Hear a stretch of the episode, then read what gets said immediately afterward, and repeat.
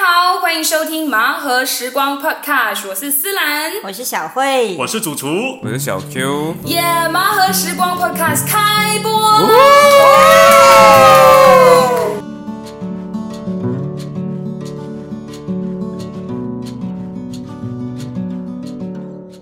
其实我们为什么要做 Podcast 啊？其实 Podcast 在国外流行很久了，而且很多 Malaysian 其实也开始在录制他们自己的这个 Podcast 节目了。所以我们要赶上这股潮流，让更多不同的群体看见我们盲盒时光。嗯，对呀，毕竟每个人使用新媒体、接受新讯息的习惯都是不一样的，所以不同媒体可能表达方式都不一样，所以大家可能喜有些人喜欢听 Podcast，有人喜欢看 Facebook，有些人喜欢看 YouTube。Anyway，这些我们都有。那我相信也有很多那些国内外会关注地方营造的这些朋友，应该会透过 Podcast 来了解我们这群人到底是在干什么的啦。所以，所以我们准备要 go international 了吗？希望哟，不过这可能要看一下收听的报告，我们才可以才好说。现在不不敢说的太太过。是先做第一集，第一集推出之后，我们再来看一下，我们应该，我觉得我蛮有信心的，我们应该会吸引到很多不同地方的听众。OK，这样大家随时要做好准备咯，因为毕竟 Podcast 是没有国界限制的，所以大家只要是对麻盒或者地方创生感兴趣的人，可能都会收听到我们的 Podcast 嗯。哇，所以我们一定要打起十二分精神来。嗯是的，刚刚我们说到 Podcast 对马来西亚人来说，它是一个相对比较新鲜的平台嘛，所以说可能我们不只是对一些新鲜的朋友介绍我们的麻盒时光，相对来说，我们也是将 Podcast 介绍给原来已经认识我们的朋友。嗯，可是我觉得 Podcast 可能有些人没有听过啦。那我觉得我作为一个 Podcaster，刚刚入门的 Podcaster，我在这边跟大家介绍一下什么是真正的 Podcast。好啊，好 Podcast 的话是一个很多人会讲还是听的 YouTube，嗯、它是用来听的 YouTube，它其实就是跟 YouTube 一样是一个资讯很丰富的一个平台。然后你在上面的话，你就关注你自己想要关注的话题，然后很多人也会，很多 Podcaster 也会根据某一个话题去做更多延伸的讨论。Podcast 的 App 的话，大概其实有 Spotify、Apple Podcast，嗯，也有一些比较冷门的，像 First Story，然后 Sound On 那些东西，对对对。然后你们可以在那个 Podcast 上面自己去。我最近还听说一个叫小宇宙的，那个是你可以自己去订阅好，然后他会帮你记录好你所有的那些听过的 Podcast，总共一总共一整天听了多少，这些它都会记录。所以你在上面就选择你自己喜欢的平台，然后就自动帮你筛选好你你今天可能会兴趣的那些东西。那非常方便诶。所以说，其实 Podcast 是比较属于这种个人喜好的选择。对对对那我们可以在开车听、上班听对对对。等等的。你在上班的时候，你也可以听一些，比如说，假如你不是心理学正职的，你在上班的时候，你就听一些心理学的内容，听一些行销的内容，可能这些东西都是对你的工作有一些帮助的，甚至可能是育儿家庭的，还是其他类型的都会有。对在上班当中吸取新知识。对对对，就是把自己的时间比较填满，不是填满了，就是比较 productive，善加利用，就让它比较 productive 像你。老板会不会会不会就知道你一边上班一边听 Podcast 一点都不专心工作？就不要上班的时候听啊，可能你上下班的路上听，或者是你我自己啦，我是在运动的时候会听。其实我身边的朋友很多也是听 podcast 的，嗯他们不是不是说不喜欢听广广播电台的那种，他们就是很喜欢听 podcast。可是你刚刚讲到广播电台的时候，其实这些电台的 DJ 都是有经过筛选的嘛。可是作为我这种 podcaster，我就属于不需要筛选，所以 quality control 就不太一样，它是一对对对。个只要你有兴趣，然后你想要分享，你就可以自己去开设的一个对对对对平台吧。对对对对而且以前呢、我我们说要当 DJ 的时候，就是僧多粥少的那个时代，大家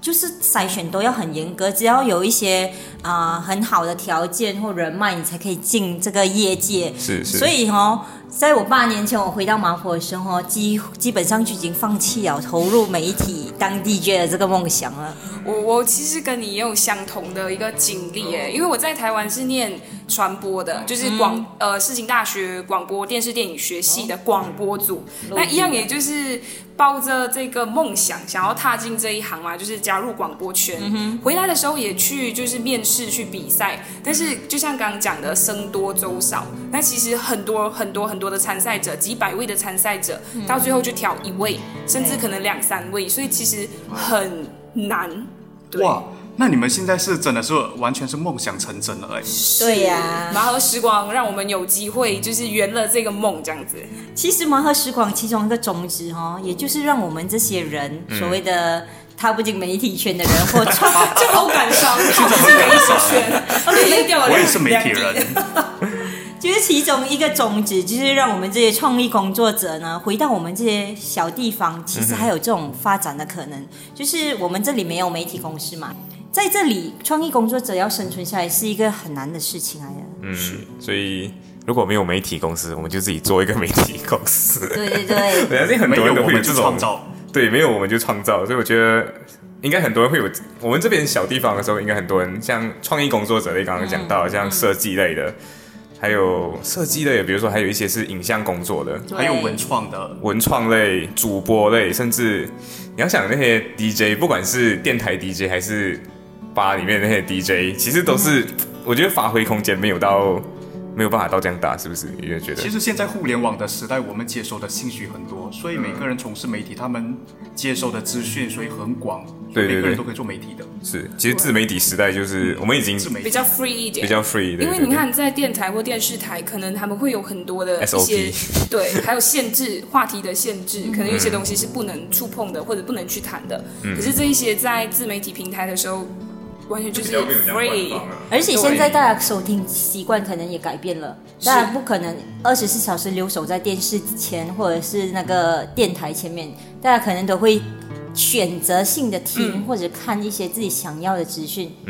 因为我我我在思考一个问题啦，最近因为其实电台的话，我们听众有时候比较属于被动性的，是是可是 podcast 的话，你在听的时候，你自己就会有那个选节目，对主比较比较主动主动，然后你可以自己挑自己想要学习的或者是想要吸收的新知识来听。而且同一个主题其实不止只有一个人在做，可能有很多来自各地各国的人在做，你可以从那里收听到不一样的一些 information。对对对对对，所以现在这个自媒体的时代，大家都有经营自己的平台的可能性。可是大家找内容、找素材，其实也不是很难，难的是什么？难的是如何坚持下去吧。是，难的是坚持，我觉得坚持不容易耶。对呀、有时候呢，一个团队做事情特别好，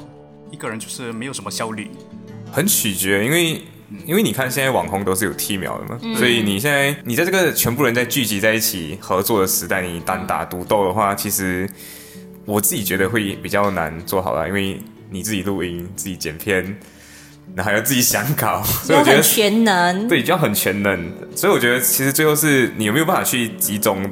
一个 team 的力量，然后把这件事情去完成，然后在完成的过程中，你可能还可以去想更大的一些 plan，也就是人家俗称的更大的梦想。而且当你有不同的人在支援你的时候，有不同人跟你讨论的时候，你会也从不一样的角度去思考同同一件事情。对然后大家一起做的话，可能事半功倍。嗯，而且有时候我们做到闲的时候，或者很累的时候，很懒惰做下去的时候，就会身边的朋友伙伴就会推你，就是所谓互人有相推动。人有惰性，对吗？对对对 就我们人都是可以休息就不想动，就是说可以坐这，哎，可以躺着就不会坐这，类似这样，子吧需。要互相激励了。没错，而且有伴的话可以互相的，就是推动啊。像我们这一次做 podcast 就是一个很好的这个团队，大家就是互相商业吹捧要开始了对啊，就是一定要的啊，我们一定要让大家就是知道我们多用心在做 podcast，对吧？我们就是很大家一起在就是从讨论同学，你越来越官企方了，划我们不可以这么官方。我看是一上自媒体，我们没有办法官方哦。没有，我嗯只是讲我的感受，OK，不是官方。因为我我在想说，你看我读就是念书回来这么久，嗯其实 podcast 也不是这一年才开始，是近几年。对对对，它其实很久以可是为什么前就有了。对啊，到现在才会就是选择加入，就是因为有团队，然后大家互嗯相推动，然后你讲一下，我讲，OK，好啦，可以，我试试看，所以今天才会坐在这里啊。嗯，对，所以我没有，我没有，我没有任何的官方，我只是在讲我的感受。其实，嗯，说回来啦，说到这个麻盒时光，也是因为这样子，大家啊、把大家的专才专能把大家聚集在一起吧。啊，把大家聚集在一起，用大家的专业能力，然后一起来完成一个更大、更伟大的事情，这样子。其实，其实，在今年疫情的这一年哦，嗯，我们其实也看了很多很多的例子，然后有一些感悟。其实最先的感悟，其实从哪里来，你知道吗？哪儿就从那个中国那个《青春有你》那个节目，你知道吗？嗯对，有没有看呢知道知道，其实我们发现里面参赛者很多，其实已经是组过团的团员，对对或者是已经有小有名气的人。可是为什么他们要打散，然后以个人名义回来参加选秀，然后又组成一个团体，又重新再活一次呢？有时候创这个造新的可能性。对对对，有时候你就是重新翻牌、重新铺牌了之后，嗯，你就会有一个新的可能性，大家就会用新的眼光来看你们。麻和时光其实也是用这个样的方式组合而成的。嗯对，还有最近很红的地青，大家知道吗？我知道，不知道第一情会被说 out。里面呢都是网红，集合起来，他们又掀起了一个新的话题，而且它的点击率是目前呃很多我们马来西亚的年轻人都认识到的，而且我觉得他们真的很厉害。我认识的时候我很年轻，对吗？对，我也是，我是年轻人。没有重点是他们的那个内容，其实对很多年轻人就是有很深，就是很深的这个影响。哎，对像年轻人谈话都会有时候把他们就是低情不要玩红茶的，对，就就用在自己的生活当中。我一开始真的不知道，哎，是这些年轻人带我去。哎，这样讲好像就自己很老哦，自爆年龄自爆啊，我其实也没！有很大，OK，反正就是呃，透过一些年轻人比我年轻一点的人，呃，就是年轻人告诉我，就是呃，让我去认识迪青这样子。而且他们从一开始是从那种搞笑的视频，对对对然后现在他有开始做综艺了，嗯。然后在上个礼拜他们开始出歌了，哇，哇，他所以们已经出很多首歌了吧？去年我记得过年的时候就有啊，那个啊 bro 不要玩对对对对。什么什么，然后就然后就一起出话的那个，对，干你得得得得得那个，我 没有什么参与感。说他们的视频的品质质量所以很好的，对我觉得他们影像方面真的是啊非常厉害。我们可以，向他们学习质量方面。可是我们今天只有声音，我们没有影像。我们可能就是未来大，就是慢慢走向可以有 podcast，除了声音结合影像。只是讲影像，我们也是有的吧？对我有我们是有的，有的。过后我们有一些影像工作者在做一些影像的拍摄，这样子。我们其实麻盒时光有一个系列哦，不知道你们有发现吗？叫“看见麻盒”，就是我们用航拍的角度，嗯鸟看麻盒，就到各个麻盒段去拍鸟看的影像。嗯，我有注意到的是那个呃，就是我们之前不是有放上去的那个听见麻盒系列，哦，那真的很吸引人呢，而且就是会让人家就是点进去之后呢，就是细细的去品味那个音乐，然后还有因为我们的背景乐是直接就是除了那个拉二胡的那个音乐之外，还有现场的这个环境，对，麻河的河流声，河水声。是非常非常舒服的一段，所以如果还没有看的朋友，赶快去看。好，现在我们回来一下，就是刚刚刚我们听到有看见麻盒系列，就是那个航拍那一些，还有最近我们在做的那个听见麻盒系列，就是凯哥，对不对？对对，是对凯哥唱的这些东西，所以我觉得我们的成员其实是，我们的成员其实有很多面向，虽然大部分都是做媒体类的，所以。我觉得每次我在跟别人讲到到底这个麻盒时光的 team 里面到底有谁的时候，每个人都会觉得，哇哦，就一种哇哦的感觉。没错，我刚加入的时候，其实也觉得哇哦，真的有被吓到哎！我我本来我本来以为是麻盒时光，只是就是三五个好朋友啊，然后就想说，哎，一起一起去推广地方的组织，那没有想到。哇里面原来集合了这么多这么多的人才哎，各行各业的人才都在里面。对，那跟大家报告一下，我们麻和时光呢，哎，感觉这种不要官方的都是我来，是不是？好，没关系，我就一路官方到底，好不好？嗯那跟大家报告一下，我们麻和时光呢，目前有大概三十多个个人或者团体，接近五十个人哦，里面就包括有建筑师、影像工作者，然后还有幼儿教育工作者有，些人是代理商吧，还有一些是、我刚刚讲影像工作类，所以是设计类的，设计师、插画师啊，导游、导游对导生态游。导览、导游的时候，我还有一个，我以前不知道有一个东西叫生态导览，然后我就哇，原来有人在做生态导游这个东西，对。对对。然后还有一些是那种公共艺术啊，对公共艺术类的艺术类的人有像二胡类的，二胡的教练，然后可能装置艺术家，然后可能还有一些是比如说像我这样子的博客，我不知道我算不算艺术，我觉得我不算艺术啊，但是你是现在你你带领我们开启了 podcast 这个领域，嗯。所以还有你很重要。网页程序员呢。对，对，还有网页，对，会计刚刚讲到啊，网页程序这种偏向有点艺术跟人文之间的交界点的，所以对，偏专业一点的类类型也是有，像行销人员啊，行销，然后会计啊。会计对，啊，因为我们也需要各各方面的人才帮我们处理或给我们一些建议这样子啦。其。实还有一个是学校老师，老师，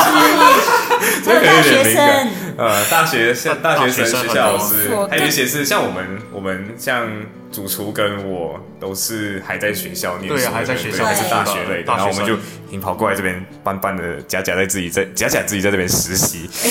讲讲到讲到这里哦，刚刚列出了这么多人啊，这么各行各业的这个人才，那想问一下，为什么我们要骗这么多人进来？你，这样讲好像怪怪的，办事嘛，人多好办事。然后我觉得是因为刚刚刚刚我们讲到，刚刚我一直提到一个点嘛，就是我觉得单打独斗在这个时代是嗯。比较难的。虽然每次讲自媒体，可是他们讲自的时候，其实是一群人一起组织起来变成一个团队。团队，然后自己的媒体，他那个自己的媒体，那个自己是一个很大的一个一群人的意思来的。就觉得其实最后团队精神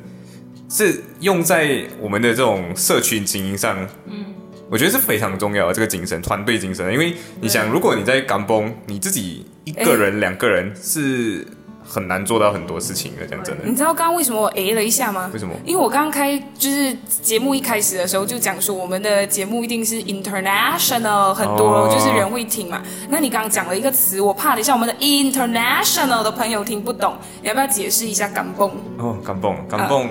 OK，现在我们来一些国语小知识学堂，所以我们雷声可以 skip 过一下，就按一下那个十五，挑十五秒。如果没有的话，你就可以停一下。港风简单来讲就是呃乡村聚落，或者是反正它的对比的地方就是城市。嗯，如果城市，我们通常是把城市叫可能我们通常讲城市都会讲 KL，还有我我我们我们顺便介绍一下城市叫 Bandar，对，城市的话，城市的话，城市的话，马来文叫 Bandar，，然后乡镇的话，或者是比较乡下一点的地方，发展没有这么发达的地方，比较安静一点的地方，我们把它叫做港蹦，蹦对，港蹦，或者 A M P U N G，呃，所以现在我们的国语知识小分享，我们就到这里结束，继续。听我们的 podcast 很棒，还可以学国文，超棒的。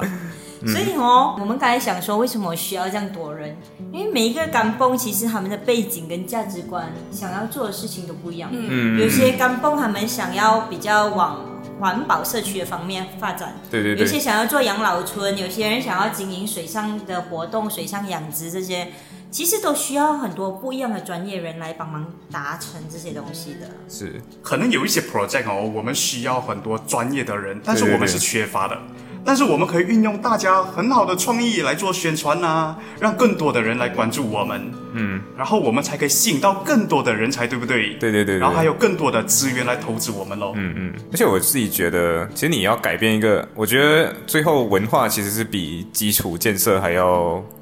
更加应该先行的，因为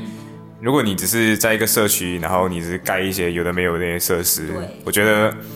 它其实没有带出那个文化层面的部分，因为你每一个每一个建筑其实你可以建一模一样的电路，建一模一样的东西，可是对最后真正的那些所谓里面的软体吧，对对对，我觉得是文化这个。部分才是真正这个地方为特别的地方。对，嗯对，所以当大家开始关注这些麻河边上的小钢蹦的时候呢，嗯就有更多可能了。因为比如说刚刚提到的环保村的概念，其实是那是我们目前啊、在合作的一个小甘崩叫文林旺。甘崩本人芒的一个发展的方向，嗯，刚好我本人还有我们另外一个成员凯达，就是从小在那边长大的，那是我们的老家，哦，所以当这个前村长提出这个环保村的概念的时候，我们就很快的投入跟村长、村民的对话当中，跟村民一起探讨要如何合作啊，如何做到这些环保村的方向。刚才讲环保，印象中我有听到是文林旺有在做像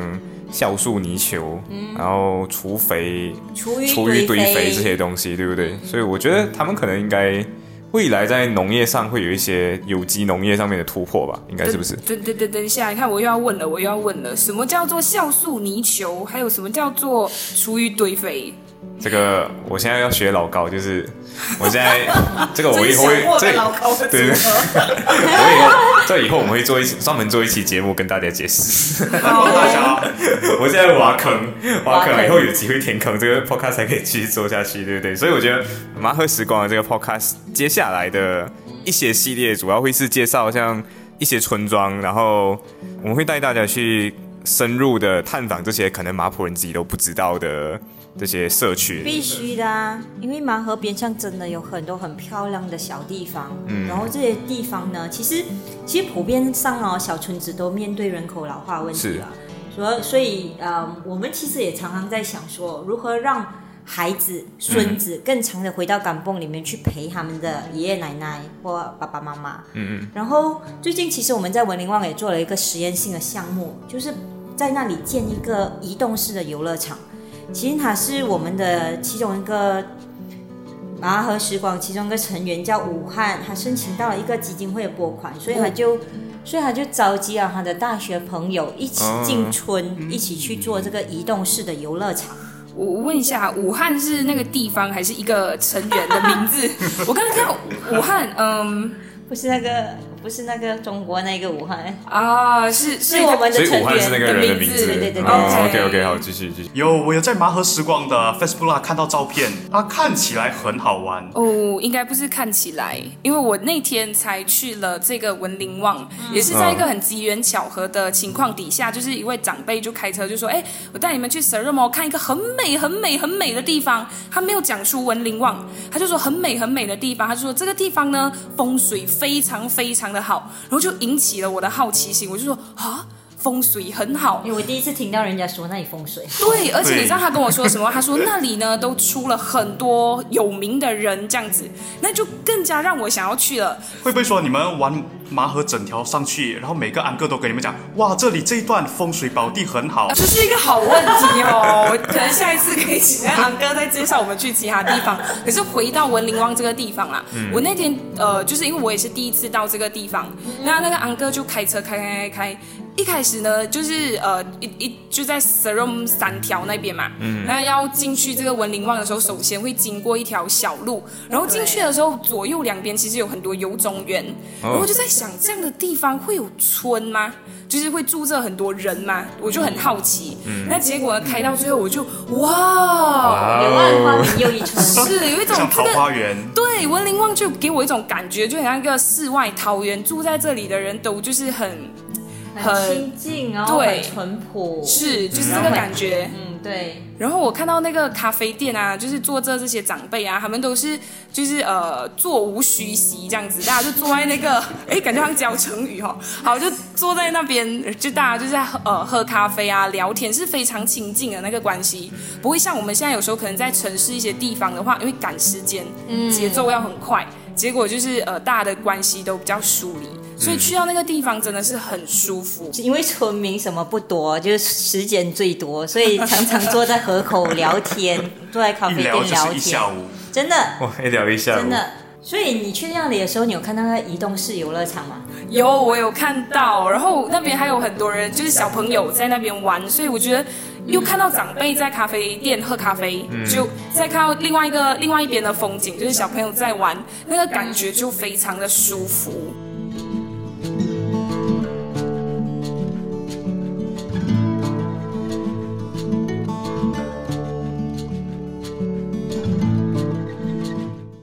那你刚才讲一个地方，冷啊，是不是？令家是冷啊，是不是，对，冷啊，冷啊大概是哪里啊？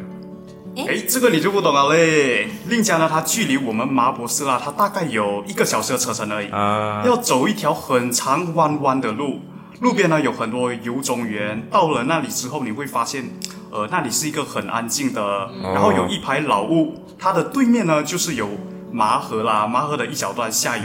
然后那个时候我去到那里的时候，发现还有呃人在经营那个橡胶收集站。哦，橡胶收集站，这样说那是你第一次看橡胶吗？对，那个时候我是第一次看到有橡胶收集站这个地方。哦，这样你去扔那的时候，你对那边的感觉大概是怎样的？我在令家的感觉就是它的那里的风景是好看，然后它的风不会说特别的大，然后就是很轻柔的那种感觉，嗯，然后还有带有一点流水声，然后还有那个红树林的那些叶子的声音，哇哦。所以整个地方是很舒服的，适合呃适合我们年轻人，适合老年人坐在那边聊聊天、嗯。喝喝咖啡，所以我觉得那边如果有一间咖啡店，嗯，我觉得是很棒的一件事情，尤其是可以在麻河边上建一个咖啡店。嗯，对于我而言呢、我最 concern 的其实是那间麻河的咖啡店，的咖啡好不好喝？不是不是，除了咖啡好不好喝以外，还有一个是网线，网线网线够不够快？你真的是这个小地方去到那里风景这么漂亮的地方，你还要找网线？不是因为因为因为他刚刚讲像这些点的时候，我们你是要拍照打卡吗？除了拍照打卡以外，我觉得最后拍照打卡你只是一个过客嘛，所以我觉得像你看这次疫情，最后很多人都是跑回我们的港风自己去自己去开始 work from home，、所以在这个 work from home 的时候，我觉得最 concern 的还是那个网线。如果网线好的话，你又有这样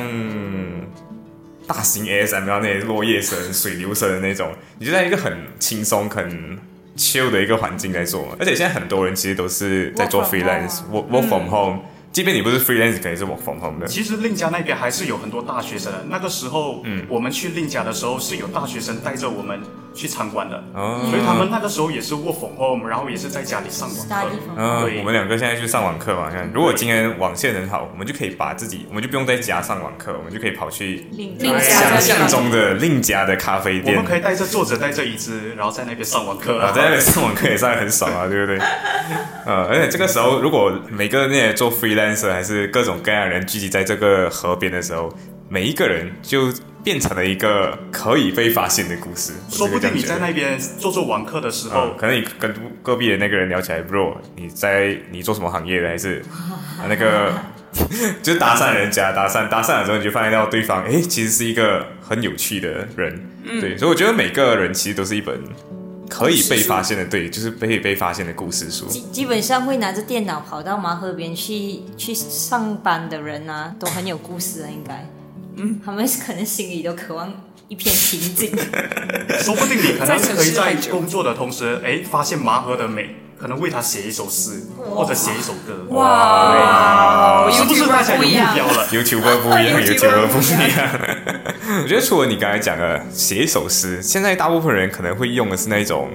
拍照。你会看到我们的那个麻河时光俱乐部那个 Facebook group，对，你会看到很多昂哥，他就拍夕阳，对，拍那些有的没有的河边的照片，然后拍了之后，他就会把它 post 到那个 group 上面，对不对？很美而且安哥他们很厉害的是，他们除了拍照片，还会学 PS。对对对这个我觉得很很妙的。对，对，而且我觉得这个是一个很好打破同文层的一个地方，因为我平常不会很了解那些安哥或者是我啦，因为我现在作为一个男性，我觉得我现在二十多岁，我以后五十多岁的时候，我的人生不知道到底会是怎样的，所以我觉得我可以窥看一下，假设我退在这里退休。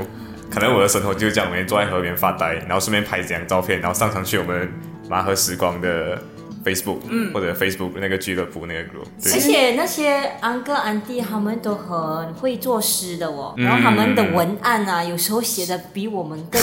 对更一定要有段落性的更有感一 没有，你不觉得看了安哥安弟们的照片呢？我自己啦哈，很自叹不如，因为我的技术真的没有这么好。然后安哥安弟拍的照片是你一看了之后呢，你会觉得哎，你会很好奇，想说这地方到底在哪一个角落，因为没有去过，然后就会很想去看。像我自己就是很容易被照片吸引的人。所以我就更觉得，在这个麻河时光的这个俱乐部里面，就可以就是有这样的一个新发现。而且我觉得最后，最后我在想啊，这些昂干迪其实他们本来就很爱自己的马赫了嘛。我们其实可以，如果有机会的话，我们可以把它变成一个一个的导游。哎，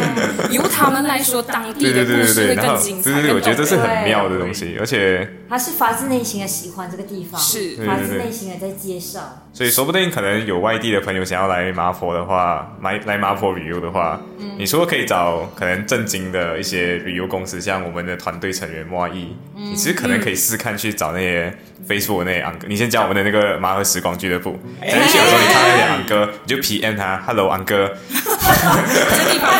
那个，我最近我是哪里哪里来的人，我有点好奇。我看到你这张照片，感觉哇很棒，我想要来麻坡这个地方来拍，跟你跟你一起看这个美景，对不对，对？可能还会引来很多那些外国的摄影团队啊啊，跟安哥一起去找麻河的美景。对对对对对，对可能到时候我们就会有一个可能 hashtag 麻河时光什么什么什么这样子在 Instagram 上面，或者可能有人做 TikTok 的，他就会 hashtag hashtag 本地导游、安哥导游、或者安麻地河导或者安地导游也是可以的安地导游。我觉得这是一个未来可以慢慢走向的一个方向，因为其实真的由他们来讲，这个地方的文化真的是非常不一样。你会看到一些可能平时没有注意到的，嗯。或者是旅游公司可能比较就是就是带我们到大的地方嘛，那小小的东西其实很多时候没有人注意到。是是，而且像我比较喜欢跟安哥、安弟聊天，他们特别有代入性。嗯。对，而且呢，你当这些安哥安弟开始当你的导导游的时候，哈，也渐渐的带动了那里那里周边的那些经济发展。嗯。当你有人去的时候，咖啡店就有的做生意，然后有可能就有需要餐馆，有可能就会有需要一些酒店或民宿，所以慢慢的这些地方就会更活络起来。是，嗯，但是大家要记得哈，现在我们在疫情期间，所以如果如果大家要来到我们这个麻河边上呢来游玩就地就的话马，来西亚，是可以，大家可以选择来麻河边上哦，来慢慢探索麻河之美。那在这个情况底下呢，记得记得大家一定要戴好口罩，对，保护好自己，也保护好村民。是这样才能够疗愈身心。耶。其实，其实另外保护好村民呢，其实是因为这些村有一些都离市区比较远一点，对。对对然后当地可能只有很基本的医疗设备或很小间的 clinic、雷莎那种，所以他如果真的发生什么事情，他们要到麻坡市区或东甲市区里面哦去看医生，去找大的医院是一个很麻烦的事情，因为路程真的很遥远。是，嗯。basically 为大家着想啊。所以戴口罩，勤洗手。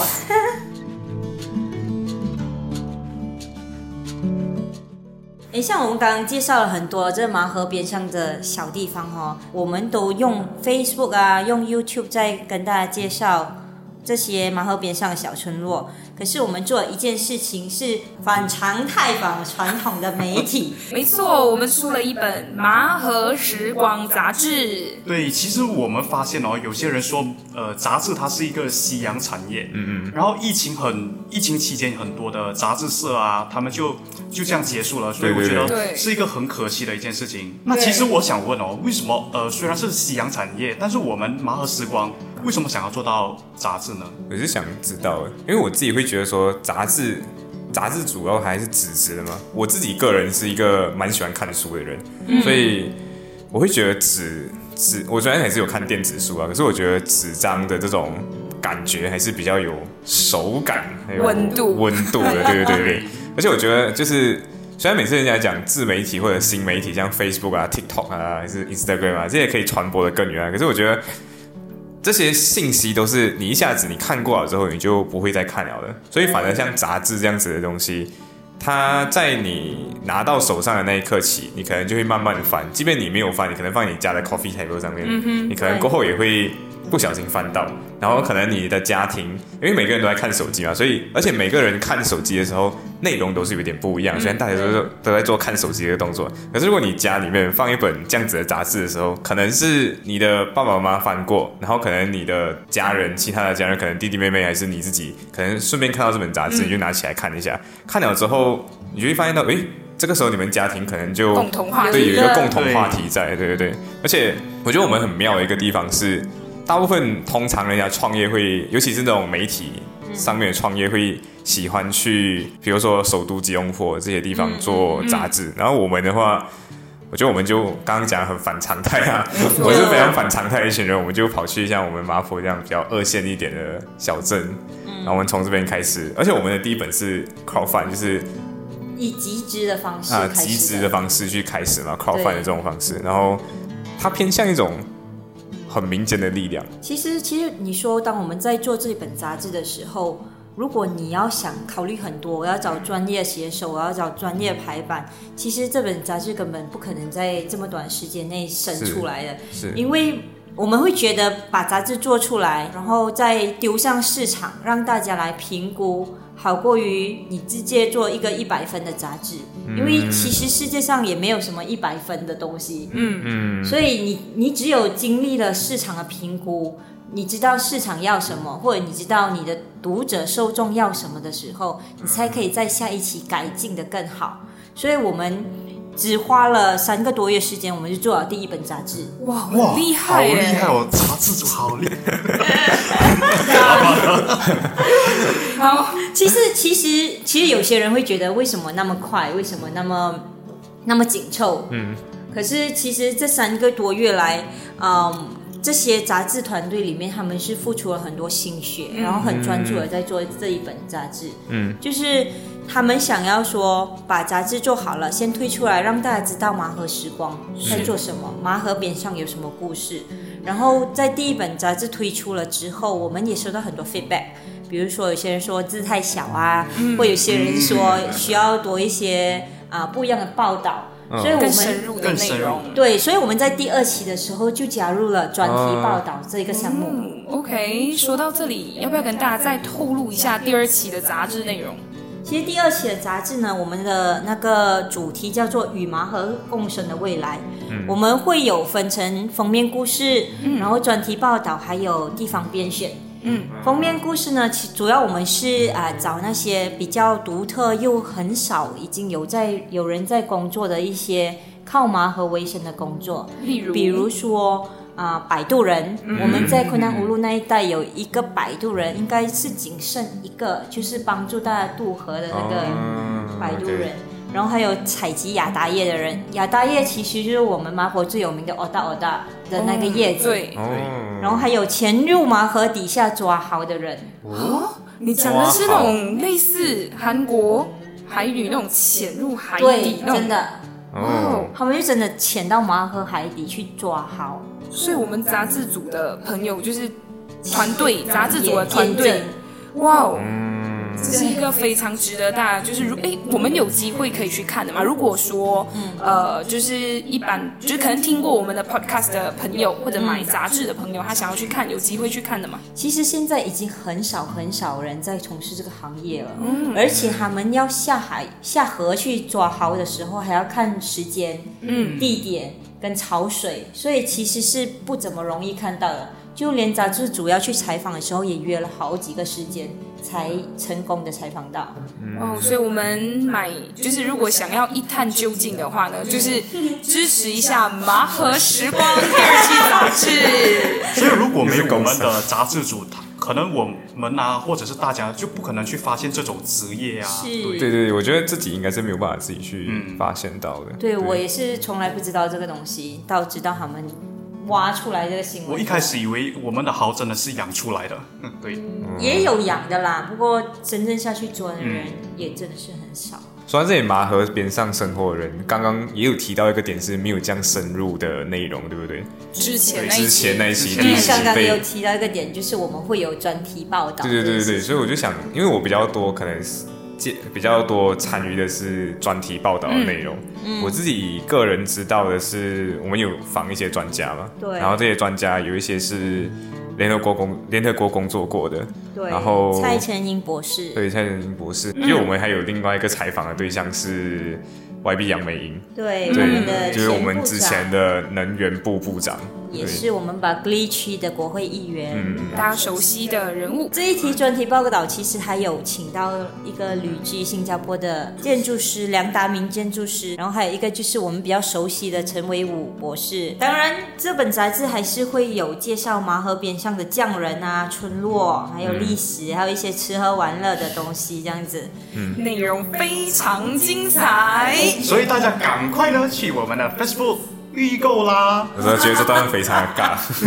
我们真的不是做 sales 的人，我。真是觉得对。我们真的没有办法，我们一推这个杂志，我们整个的我觉得变尬掉，所以大家记得跑来 subscribe 我们的 podcast，这样的话我们就有一些其他的，对，这样的话我们就有其他的流量来关注我们，嗯，所以我们就不会一直推你，我们就没有这样一直在那边推你这个杂志？其实我们也不是要 hard sell，我们只是真心的推荐这本杂志。最主要是因为这一本杂志，它记录了麻河边上的美人、美事、美物，让大家可以透过这本杂志呢，去看到更不一样的麻河边上的风景。那因为我们的第二点，当然就是因为我们的团队非常的用心，对从第一期很陌生，然后大家慢慢的去摸索、探索，然后出版了这本杂志，到现在第二期大家去做调整跟改变，所以我相信这样子一步一步下来是更值得，就是让我们真心推荐给大家，所以我们没有要 hard sell。嗯，这个刚才这一段就没有讲哈，对对对，非常好，非常好，这个比较走心。这个走心很多，这个走心很多。好好，我们回来我们的 podcast。可是刚刚刚推广完我们的这个杂志，我觉得我们还要说一下，我们做个 podcast 以后会往哪一个方向去？因为我们只介绍完我们的杂志，我们还没有介绍我们的 podcast 的方向嘛。所以你觉得我们需不需要跟大家预告一下，我们接下来 podcast 会有哪一些内容呢？我们计划中啦，我们会邀请到我们自己的麻盒时光的成员先上来聊聊，然后介绍他们各自的工作，然后在我们这个麻盒时光里面，他扮演的是一个什么样的角色？嗯，还有一些杂志的制作过程，还有内容的延伸啊、访谈啊、讨论啊，未来我们可以在这个 podcast 里面听到，所以大家可以先来关注我们喽。那除了刚刚主厨所讲到的这些内容之外呢，当然也少不了麻河边上各个村庄的介绍啦，然后还有我们就是麻河边上的这些大人物、小人物的访谈，所以这一条麻河可是孕育了不少名人呐、OK，在最后我们要开始我们的工商二十秒时间，一二三，开始。那首先呢，你要来关注我们的麻河时光。那如果你有兴趣用你的专业能力帮助这些村庄的话呢，也欢迎你加入我们的麻河时光团队。我们也欢迎各种形式的合作、各种意见，还有赞助。好明显哦。但是这非常重要。好，So，如果你听到这里，你肯定是真爱，然后分享给身边朋友啦，谢谢你，拜拜。拜我们下星期再见喽，拜拜。